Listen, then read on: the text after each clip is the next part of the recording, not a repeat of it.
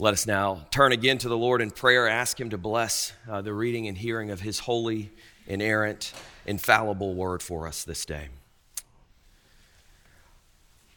Almighty God, help us to turn our hearts and our attention to you and hear what you will speak through the power of your Holy Spirit. For you speak peace to your people through Christ our Lord. Amen. We're continuing our sermon series through selected miracles of Jesus this morning. We are in chapter 14 of Matthew's Gospel. I think you will find uh, this miracle to be very familiar, but I pray that the Lord will give us fresh eyes to see it this morning. Hear the word of the Lord, it is written. Immediately, he made the disciples get into the boat and go before him to the other side while he dismissed the crowds. And after he, Jesus, had dismissed the crowds, he went up on the mountain by himself to pray. When evening came, he was there alone. But the boat, by this time, was a long way from the land, beaten by the waves, for the wind was against them. And in the fourth watch of the night, he came to them walking on the sea. But when the disciples saw him walking on the sea, they were terrified and said, It is a ghost and they cried out in fear. But immediately Jesus spoke to them, saying, Take heart, it is I. Do not be afraid. And Peter answered him, Lord, if it is you, command me to come to you on the water. And he said, Come. So Peter got out of the boat and walked on the water and came to Jesus. But when he saw the wind, he was afraid, and beginning to sink, he cried out, Lord, save me. Jesus immediately reached out his hand and took hold of him, saying, Oh, you of little faith, why did you doubt? And when, he, and when they got into the boat, the wind ceased. And those in the boat worshiped him, saying, Truly you are the Son of God. Now, to him who loves us, who has freed us from our sins by his blood, to Jesus Christ be all glory and dominion forever and ever. Amen. If references in popular culture mean anything at all, then this is probably one of the most well known miracles, both to Christians and non Christians alike. And it is truly spectacular, isn't it? And there have been others who have been said to have the ability to heal and to cast out demons. Who else in human history, though, has been said to have the ability to walk on water. Jesus is unique in this regard, which is why this miracle is considered a demonstration of doing the impossible. Hence, the idiom in the English language about walking on water. For instance, you might be looking over a job description that has a ridiculous list of requirements and duties and think to yourself, they must be looking for someone who can walk on water. But is that all this miracle is about? It's just a demonstration of doing the impossible? Think about it. This miracle, more than any of the other miracles, seems to be just for show. No one is healed, no demons are cast out, no one is raised from the dead, no bellies are filled. All the other miracles are for the sake of others, bringing healing and restoration, providing sustenance and salvation, but not this one. You see, the disciples don't seem to be in imminent danger of drowning in the storm that was battering their boat as they did when Jesus calmed the storm. In that story, the disciples are crying out for rescue, indicating a very real and present threat. According to Mark and John, though, it appears that the disciples were simply facing a strong headwind at the time of this miracle. Mark tells us, and he, Jesus, saw that they, the disciples, were making headway painfully, for the wind was against them. It doesn't say the wind was breaking apart their boat or that they were about to capsize. There is no indication in Matthew, Mark, or John's Gospels where we find this miracle recorded that the disciples are at any risk for anything other than exhaustion. So, couldn't Jesus have just found an alternative route to meet up with the disciples later? Couldn't he have simply waited until morning when the winds had subsided to row across to Bethsaida? Why was it that he decided to go to them on the water? Was it for the purpose of dazzling them with his power? Was Jesus just flexing his spiritual muscles, showing them what he could do? Certainly, he wouldn't, we couldn't blame him if this were the case. He had just finished performing the miracle of feeding the crowd of more than 5,000 people. And if you remember, it was a miracle in which the disciples had difficulty seeing beyond the material. They simply couldn't figure out how they were going to feed all of these people with the meager resources they had available to them. There wasn't enough bread, there wasn't enough fish, there wasn't enough money. They didn't understand the power of the one they had in their midst. And so maybe Jesus is just pounding the point to explain the extent of his power, since the disciples have been a little slow to understand in that regard. And we could interpret the miracle in this way. We could, in doing so, stand in awe of Jesus' power, of his ability to do the impossible, at his ability to defy the laws of nature. But I hope to show this morning that there's a lot more to this miracle than simply a demonstration of Jesus' power. And it might not be a revelation of Jesus' compassion and mercy for the hurting and hungry of the world, as we find in the other miracles, but Jesus is revealing some very important aspects of who he is here. And more to the point, what Jesus is revealing about himself is for the sake of encouraging his disciples. It was encouragement that would serve them well as they fulfilled their calling as his people, his body, his church, sent into the midst of a dark and chaotic world. But not just for them, for us as well. It's a message of his comforting presence and his enabling power. And the message of this miracle is one that I believe that we, the Church of Jesus Christ in the United States of America, need to hear especially in the year 2020, in the midst of a pandemic. Just days away from an election which seems to carry significant implication for the years ahead. Uh, during a moment in our nation's history where there seems to be a turning tide against the church and the proclamation of the gospel. Therefore, beloved, I don't think we can afford to miss the message of this miracle this morning.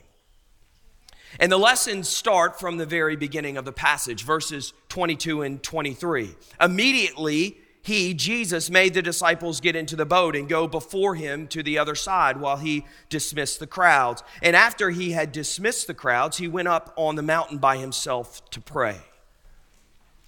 Jesus had been trying to get some time of solitude and silence after the death of John the Baptist. But the crowds had taken a shortcut, if you remember, and arrived ahead of where he was going, setting up the feeding of the 5,000.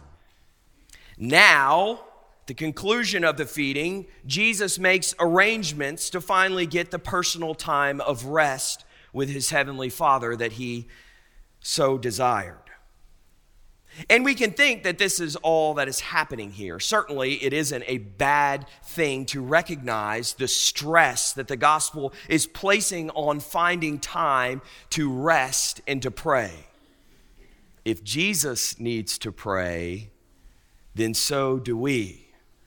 John Bunyan once stated, We can do more than pray after we have prayed. But we cannot do more than pray until we have prayed. So here's my shameless plug for the prayer service this afternoon at 3. If we have been all in a tizzy about coronavirus and the state of our nation and the election that we are in the midst of, then we should recognize our need to pray now more than ever.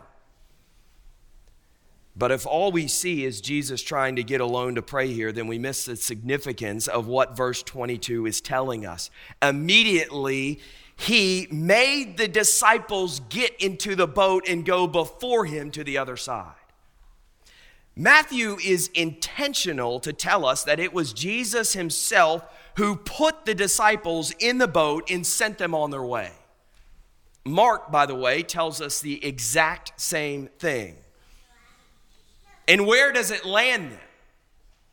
It lands them in the middle of a storm facing a strong headwind. Do you understand? Jesus is the one who sent them into the storm all alone. And here's our first lesson obeying the commands of Jesus does not spare us from adversity. Obeying the commands of Jesus does not spare us from adversity. In fact, Jesus might just send us right into the heart of the storm. Following Jesus is not like boarding a luxury cruise liner in which it is all calm sailing, beautiful sunsets, relaxing strolls around the deck, and bountiful buffets. That's not how we grow as his disciples and fulfill our mission as his church. And this was a very valuable lesson for the disciples who would soon be sent into the world to fulfill the mission that Christ would give to them. Go to the ends of the earth and make disciples of all nations they mustn't be under any illusion as they go. They mustn't believe that there will be no difficulty. It was a dark world that they were being sent out into, it was a chaotic world. And if we read through the Acts of the Apostles, then we know the challenges that awaited the disciples on this mission. It was a world in which they would be met with a great deal of opposition, a strong headwind, if you will and they were going without Jesus being physically present with them. What would have happened if they had thought that Jesus had sent them, that because they thought that he had sent them, that because he had put them in the boat, it meant smooth sailing? My guess is that none of us would be sitting here today. The gospel would have never gotten this far. But what would happen if we, believing that placing faith in Christ and obeying his commandments, delivered up us to a life of ease? One in which God protects us from every hardship and pain. Unfortunately, I think that there are many who sell Christianity as the cure to all troubles. And there are many who believe the Christian life promises a problem free existence. And when the difficulties come, when life doesn't go as expected, they turn from the Jesus they place their faith in because he isn't delivering. He must not exist. And the truth is, he doesn't. Dearly beloved, the Jesus we find in Matthew 14 is the Jesus of the Bible the one who puts his disciples in a boat and sends them into the path of a storm. This is the real Jesus. As a great Bible commentator, Matthew Henry stated, it is no new thing for Christ's disciples to meet with storms in the way of their duty. So we mustn't be shocked by the storms. In fact, we should anticipate them. Again and again in the Gospels, Jesus tells his disciples to expect difficulty. The world that opposed him wouldn't all of a sudden become friendly to his followers who bear witness to him. It is something that we need to remind ourselves of today. We have lived in a nation in which there has, it has been relatively easy to be a Christian, at least to claim to be a Christian and to hold Christian values. And because of this, we have been lulled into thinking that this is the norm. The scripture tells us otherwise, though. The norm is actually opposition, a steady and strong headwind, hard rowing in deep darkness. But before we get discouraged, here's what the disciples discover. when we are within the will of the Lord, then we are under the care of the Lord. And this is our second lesson. Matthew tells us in the fourth watch of the night, he came to them walking on the sea. Sometime between 3 a.m. and 6 a.m., Jesus comes to their aid. And a stormy sea isn't going to stop him. And they've been in the boat at least nine hours at this point. They should have reached the other side of the lake well before that time, but they've been struggling to make progress. And Matthew tells us that they have been beaten by the waves, for the wind was against them. We might feel like that sometimes. We are rowing with all of our might, and it feels like we aren't moving forward hardly at all. In fact, we might feel as though we're being pushed backwards at times. The winds of the world are winning. But in the midst of the wind and rain and crashing waves, a figure appears. Now, the disciples don't know who it is they are seeing at first and are terrified. What else could it be but a ghost? Who would have thought that anyone would appear walking on the water in the midst of a storm? Listen to what Matthew tells us, though. But immediately Jesus spoke to them, saying, Take heart, it is I. Do not be afraid. Immediately. Immediately. Jesus isn't going to leave them in fear and confusion. He at once speaks. And what does he speak? Take heart, it is I. Do not be afraid. Now, this doesn't come across in English very well, but what Jesus has said is this Take heart, I am. This isn't a common hello, it's just me. It's the divine self revelation, the very same one that God speaks out of the burning bush to Moses, the very same one that God speaks to his people in exile through the prophet Isaiah. But now, thus says the Lord, He who created you, O Jacob, He who formed you, O Israel, fear not, for I have redeemed you. I have called you by name, you are mine. When you pass through the waters, I will be with you, and through the rivers, they shall not overwhelm you. And when you walk through the fire, you shall not be burned, and the flame shall not consume you. For I am the Lord your God, the Holy One of Israel, your Savior. This divine revelation is the word that stands at the center of this passage. We find it in the sixth verse of 12 verses. There are about 90 Greek words preceding it and about 90 Greek words following it. I am. I am God. This is the word that Jesus speaks to his storm tossed disciples who struggle to make progress. It is a word that Jesus continues to speak through the power of his Holy Spirit to his storm tossed church through the ages. It's a word of encouragement, a word of assurance. I am. I am the sovereign God who reigns over all of creation. I am in control. I am present with you. I am caring for you. I am providing for you. I am redeeming you. This is a word that the church would need to understand in the years to come. They would need to understand as they faced challenges, as they traveled about relying on the Lord to provide for their next meal the next place to rest their head as they faced persecution, slander, beatings, imprisonment, death, as they stood before councils and kings, as they ministered in streets and synagogues, as they faced the poverty of the world around them, both material and spiritual. It was imperative that they understood that Jesus, the great I am, who had offered up his life to death for their salvation, was present with them. And if God is for us, who can be against us? He who did not spare his own son, but gave him up for us all, how will he not also with him graciously give us all things? God was in control and caring for them. Therefore, there was no need to fear whatever situation or circumstance they found themselves in, for faith in the great I am drives out all fear.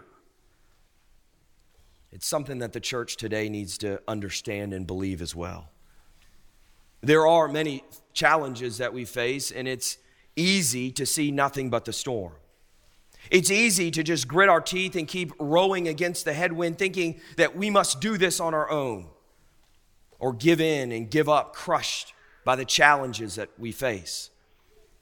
This miracle is meant to encourage us to recognize that Jesus is not sitting on the sidelines watching all of this play out, unwilling or unable to help. No, he shows up. Although perhaps we should realize what he's doing before he showed up. He was praying. And Jesus continues his ministry of prayer as he sits at God's right hand. And who is he praying for? Us. This is what the book of Hebrews tells us. The former priests were many in number because they were prevented by death from continuing in office. But he, Jesus, holds his priesthood permanently because he continues forever. Consequently, he is able to save to the uttermost those who draw near to God through him, since he always lives to make intercession for them. Jesus is praying for us. But he makes himself present to his disciples and he makes himself present to us as well. This is what the miracle of walking on water is really about. It is about his presence. And there isn't anything that will keep him from us. There are no real obstacles in Jesus' way. Not a storm, not three or four miles of deep water. He comes to us. And with his presence comes his power. It is given to his church, not just for their comfort, but also to enable them to do great things in his name despite the opposition. And we see this in the second part of this miracle. Peter in response to Jesus' appearing and revealing himself to his disciples, responds to Jesus, If it's you, Lord, command me to come to you on the water. Now, I know that Peter is often the impulsive one, which frequently gets him into trouble, and that much is clear from the gospel narrative. But perhaps we shouldn't be so quick to see Peter's eagerness to walk on water to Jesus in this sort of negative light. Notice what Peter does and doesn't do here. It's very important. Peter doesn't just simply jump out of the boat and try to run to Jesus. Rather, he seeks the command of Jesus. He asks Jesus' permission to come to him on the water. Lord, command me to come to you. And Peter isn't being reckless here. He longs to be where his Lord is and to do what his Lord does, but he also understands that Jesus must first give his blessing. Otherwise, any attempt to be where Jesus is and do what Jesus does will be doomed from the start. And there are lessons to be learned by the church here as well. The first of these is that Peter gives us a model of faithful action. Rather than doing something and only asking the Lord to bless our work later, we should seek God's will first before acting, knowing that if He has called us somewhere, that He will surely bless it.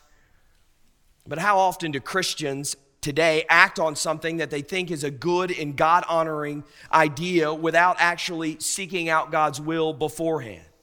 just assuming that the Lord will bless their work because they are doing it in the name of Jesus. There has been much done in the name of Jesus that has failed miserably. Not because it wasn't a good idea, not because it wasn't seeking to honor God, but because it was done without first seeking the Lord's calling. For instance, we see in places like Acts 16 where Paul and his companions are kept from going where they want to go and they end up in Macedonia. Was it a bad idea to try to proclaim the gospel in Asia? Of course not. Except this wasn't where God wanted them. Only after proper prayer and discernment, only after waiting upon the Lord to give us clarity, should we step out in faith. And this leads to the second lesson God always enables what he commands. As St. Augustine said, command what you will and then give what you command. Command what you will and then give what you command. And this is what the Lord does, isn't it? Jesus says to Peter, Come. And look at the rest of the verse, verse 29. So Peter got out of the boat and walked on the water to Jesus. Let's just stop right there. We like to rush ahead to Peter sinking, but just let the words of verse 29 sink in for a moment. Who in history has walked on water? Jesus has, and Peter. If we go right to Peter sinking, then we miss what happened first. Peter walked on the water. He was the only other human in history to experience the excitement, the exhilaration, the elation of walking on water because he was the only disciple in the boat who had the courage to seek Jesus' command and the faith to believe that he could do what Jesus had called him to do. In simply stepping out of the boat and onto the water, he overcame any fear with faith and dispelled any doubt that walking on the water was simply impossible. And this is a lesson for those who have faith to believe it. Where Jesus commands, he also enables. I wonder if we read and sought to follow Jesus' commands in, say, the Sermon on the Mount. In the same way, Peter received in faith Jesus' command to join him on the water. If we wouldn't experience Jesus' enabling grace in the same way Peter did that night, Jesus is present with us and he wants to enable us, empower us to do what he does. This miracle is demonstrating that to us in the reality that it isn't just Jesus who walks on the water, it is Peter as well. What an important message to the church that will be sent into the world to carry on the mission of Jesus. Not only proclaiming the gospel, but demonstrating and giving witness to it indeed. But verse 29 isn't the end of the story, is it? It is followed by verse 30. But when he saw the wind, he was afraid, and beginning to seek, he cried out, Lord, save me. Unfortunately, Peter only walks on the water momentarily. Delight very quickly gives way to distress. And at this point, we can criticize Peter. How foolish it was to take his eyes off Jesus and focus on the storm around him. He was already doing the impossible. Why did he falter? But, dearly beloved, this is real life, isn't it?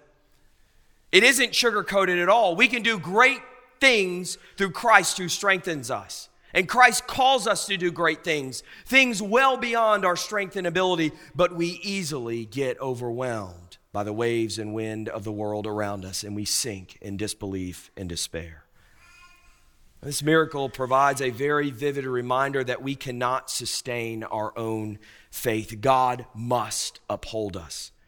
God must persevere us. Daily, we are battered by the wind and the waves of the world, and it doesn't take much for us to become distracted or feel overwhelmed and defeated. So, the disciple of Jesus not just the miserable sinner, is constantly crying out, Lord, save me. We are constantly sinking and reaching out for help. But notice Jesus' response, verse 31. Jesus immediately reached out his hand and took hold of him, saying, Oh, you of little faith, why did you doubt? Again, we have the word immediately. Again and again, the message of the gospel is that where there is need, Jesus is there immediately. So, as one biblical scholar put it, to the believing one, Jesus gives a share of, in his power. To the doubting and sinking one, he stretches out his helping hand. Even for the disciple, there are times of doubt. Doubt remains a part of our experience while we are on this side of eternity. Even in the resurrection narrative later in Matthew's gospel, we read the 11 remaining disciples were gathered with the risen Lord before the Great Commission. And it says this And when they saw him, they worshiped him, but some doubted. This miracle, though, establishes for us that Jesus is present through it all and does not abandon us. He does not leave us in our doubts. He offers his hand to us to rescue us, to restore us to faith. Jesus does here offer a word of rebuke and encouragement to Peter to put away his doubt and to trust instead. But Jesus only scolds after he has saved. And I think this word is also meant for all of the disciples in the boat as well, who in their doubt never even attempted to get out of the boat, as Peter did. Jesus, though, is understanding of our weakness and gracious to save us time and time again. Matthew then tells us, and when they, that is Jesus and Peter, got into the boat, the wind ceased. Well, we might wonder here why Jesus didn't command the storm to cease from the very beginning. But I think the, there is a very clear answer to this question. Jesus is teaching.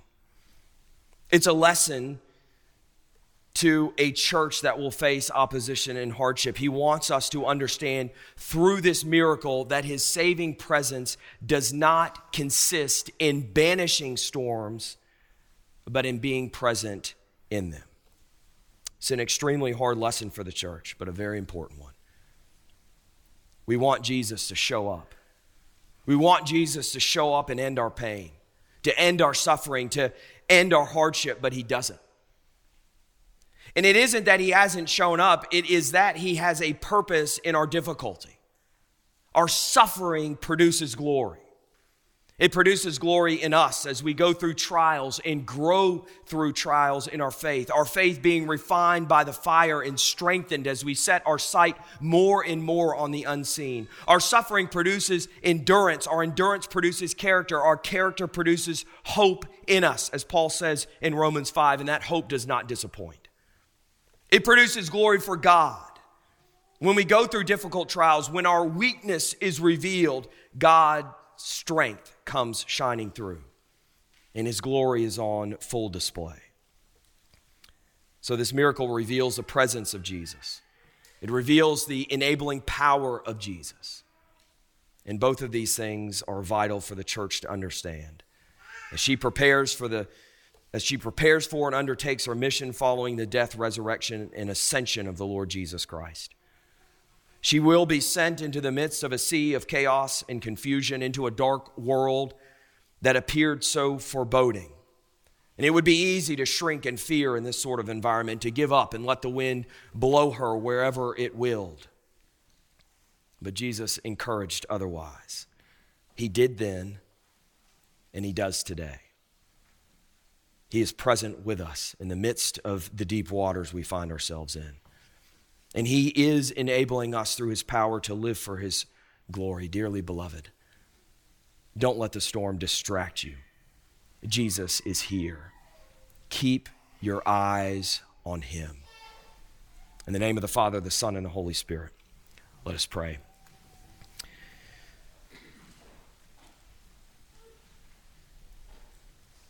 Heavenly Father, we thank you that you are the great I am.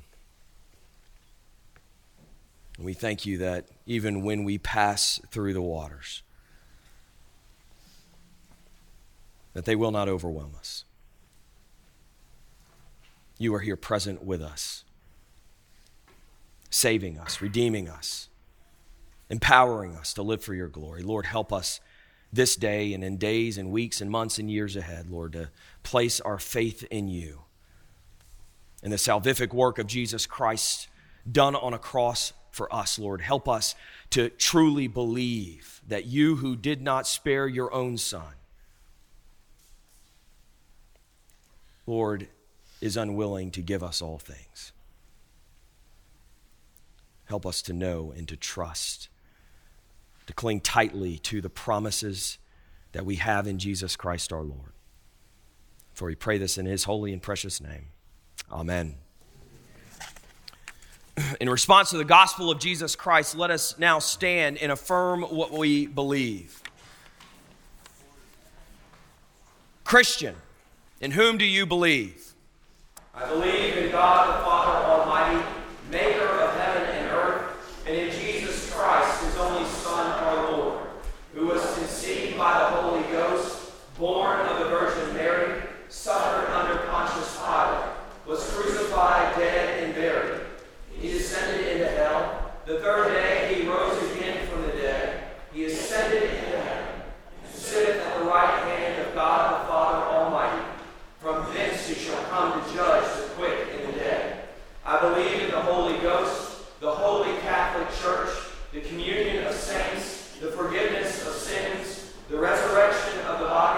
and the light